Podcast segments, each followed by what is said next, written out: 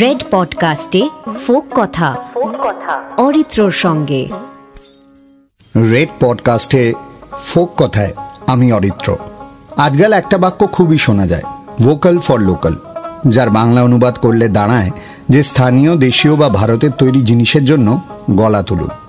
আর এই বাক্যটিকে যথাযথভাবে পালন করে রেড পডকাস্টের এই বিশেষ নিবেদন ফোক কথা, যা আমাদের দেশের আমাদের মাতৃভাষায় রচিত।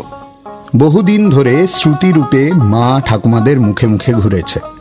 ক্রমশ কালের নিয়মে বইয়ের আকারে ছেপে বেরিয়েছে। আর সিনেমা নাটক, শ্রুতি নাটক ছাড়িয়ে এই ডিজিটাল সময়ে নানানভাবে তৈরি হয়েছে।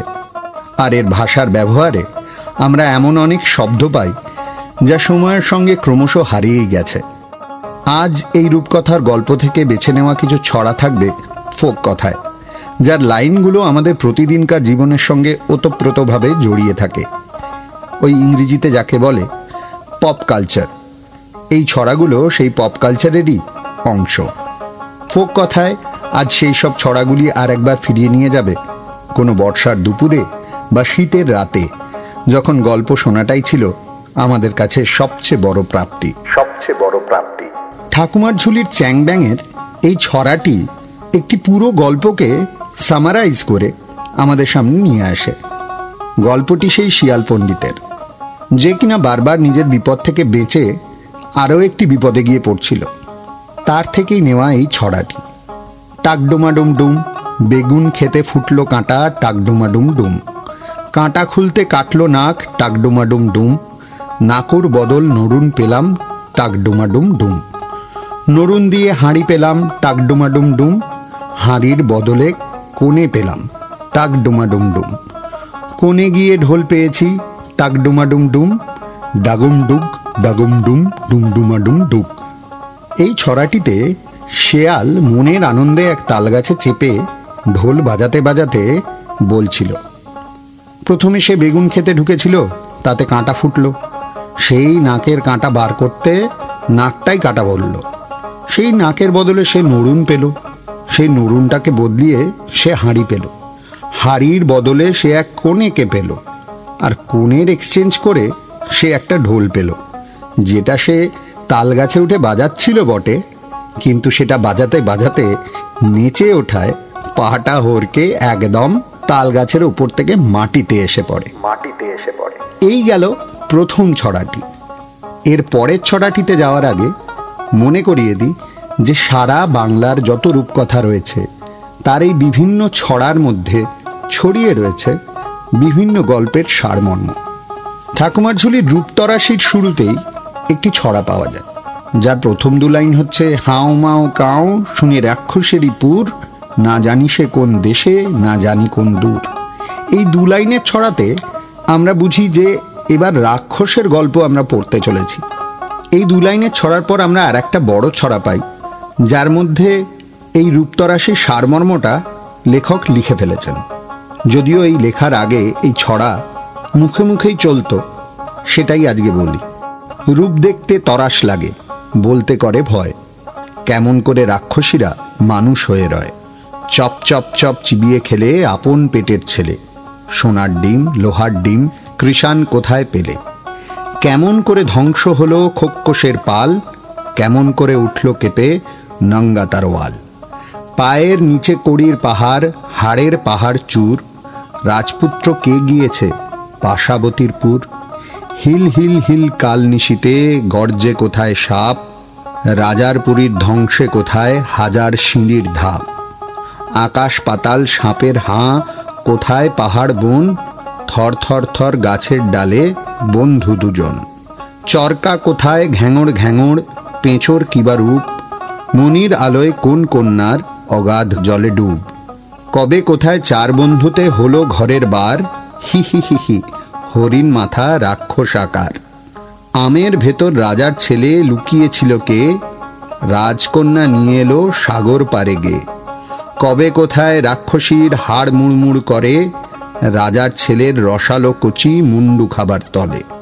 রাক্ষসের বংশ উজাড়, রাজপুত্রের হাতে। লেখা ছিল সেসব কথা রূপতরাশির পাতে। রূপতরাশির পাতে। এই ছড়াটায় প্রথমেই সৃষ্টি হয় রাক্ষসীরা কেমনভাবে মানুষ হয়ে রয় মানে মানুষ হয়ে থাকে এই সমাজের মধ্যে তার কথা। এমনকি তারা নিজেদের পেটের ছেলেকেও চিবিয়ে খায়। কীভাবে ধ্বংস হলো খোক্ষসের পাল? রাক্ষস খোক্ষস এই দুটি শব্দ বারবার রূপকথায় ফিরে আসে। এছাড়া রয়েছে একটি জায়গার নাম সেটা হচ্ছে পাশাবতীরপুর। যেখানে এক রাজপুত্র গিয়ে এক বিশাল বড় সাপকে কেটে টুকরো টুকরো করে। আবার রয়েছে চার বন্ধুর কথা। যারা ঘরের থেকে বেরিয়ে দেখা পেল এক হরিণ মাথা রাক্ষসের। এছাড়া আছে রাজকন্যার কথা, এমনকি রাক্ষসীর হাড়মুড়মুড় রোগের কথা। হাড়মুড়মুড় রোগ আধুনিককালে অবশ্য আর্থরাইটিস বলে চালানোই যেতে পারে। আর এছাড়া রয়েছে রাজপুত্রের হাতে কি করে রাক্ষসের বংশ উজাড় হলো। এই গল্পটা, এই রাক্ষসের বংশ উজাড় করে দেওয়া রাজপুত্রদের দ্বারা, এটা কিন্তু ফিরে এসেছে বিভিন্ন লোকগাথায়। আরও একটা ছড়ায় আমরা যাই, যেটা কিনা বাংলার রূপকথায় আর একটা মাত্রা যোগ করে। এই ছড়াটিতে কিন্তু পরিবারের একটা দারুণ ছবি আমরা পাই। ছড়াটা আগে শোনা যাক। ওগো ঠাকুরমার বুকের মানিক, আদরের খোকাখুকি চাঁদমুখ হেসে, নেচে নেচে এসে, ঝুলির মাঝে দে উঁকি। ওগো সুশীল সুভদ, চারু হারু বিনু, লীলা শশী সুকুমারী, দেখ তোরে এসে খোঁচাখুচি দিয়ে ঝুলিটারে নাড়ি চারি ওগো বড় বউ, ছোট বউ, আবার এসেছে ফিরে, সেকালের সেই রূপকথাগুলো তোমারই আঁচল ঘিরে। ফুলে ফুলে বয় হাওয়া, ঘুমে ঘুমে চোখ ঢুলে, কাজগুলো সব লুটুপুটি খায় আপন কথার ভুলে। এমন সময় খুঁটে লুটে এনে হাজার যুগের ধুলি, চাঁদের হাটের মাঝখানে মা ধুপুস করা ঝুলি। এই ছড়াটায় আমরা বুঝি যে একটা একান্নবর্তী পরিবার কোথাও রয়েছে, যেখানে সুশীল সুবোধ, চারুহারু বিনু, লীলা শশী, বড় বউ, ছোট বউ, এরা যেমন আছে, আবার রয়েছে ঠাকুমার বুকের মানিক, আদরের খোকাখুকি। বেশ কয়েকটি জেনারেশন একসঙ্গে জুড়ে রয়েছে এই ছড়ার মধ্যে দিয়ে। আর তাদের কাছে সব থেকে বড় এন্টারটেনমেন্ট কি ছিল? এই হাজার যুগের ধুলির চাঁদের হাটের মাঝখানে আনা ঝুলি, গল্পের ঝুলি। সেই গল্পের ঝুলিতে কখনো ছড়া থাকে, কখনো গল্প থাকে, রাজকন্যা থাকে, রাজপুত্র থাকে, আরও কত কিছুই তো থাকে। আর এই শব্দগুলো, এই ঝুলি, খোঁচাখুচি, খোকাখুকি, চাঁদমুখ, আঁচল, এগুলো যে কি ভীষণ বাঙালি এবং কি ভীষণ যে বাংলার তার বলতে লাগে না। তাই আর একটা ছড়া দিয়ে তো শেষ করতেই হয়। যে ছড়াটা না থাকলে কোনো রূপকথা সম্পূর্ণ হয় না। সেই আমার কথাটি ফুরালো, নোটে গাছটি মুড়ালো, কেন রে নোটে মুড়ালি, গরুতে কেন খায়? কেন রে গরু খাস, রাখাল কেন চড়ায় না? কেন রে রাখাল চড়াস না? বউ কেন ভাত দেয় না? কেন লো বউ ভাত দিস না? কলা গাছ কেন পাত ফেলে না? কেন রে কলা গাছ পাত ফেলিস না? জল কেন হয় না? কেন রে জল হস না? ব্যাং কেন ডাকে না? কেন রে ব্যাং ডাকিস না?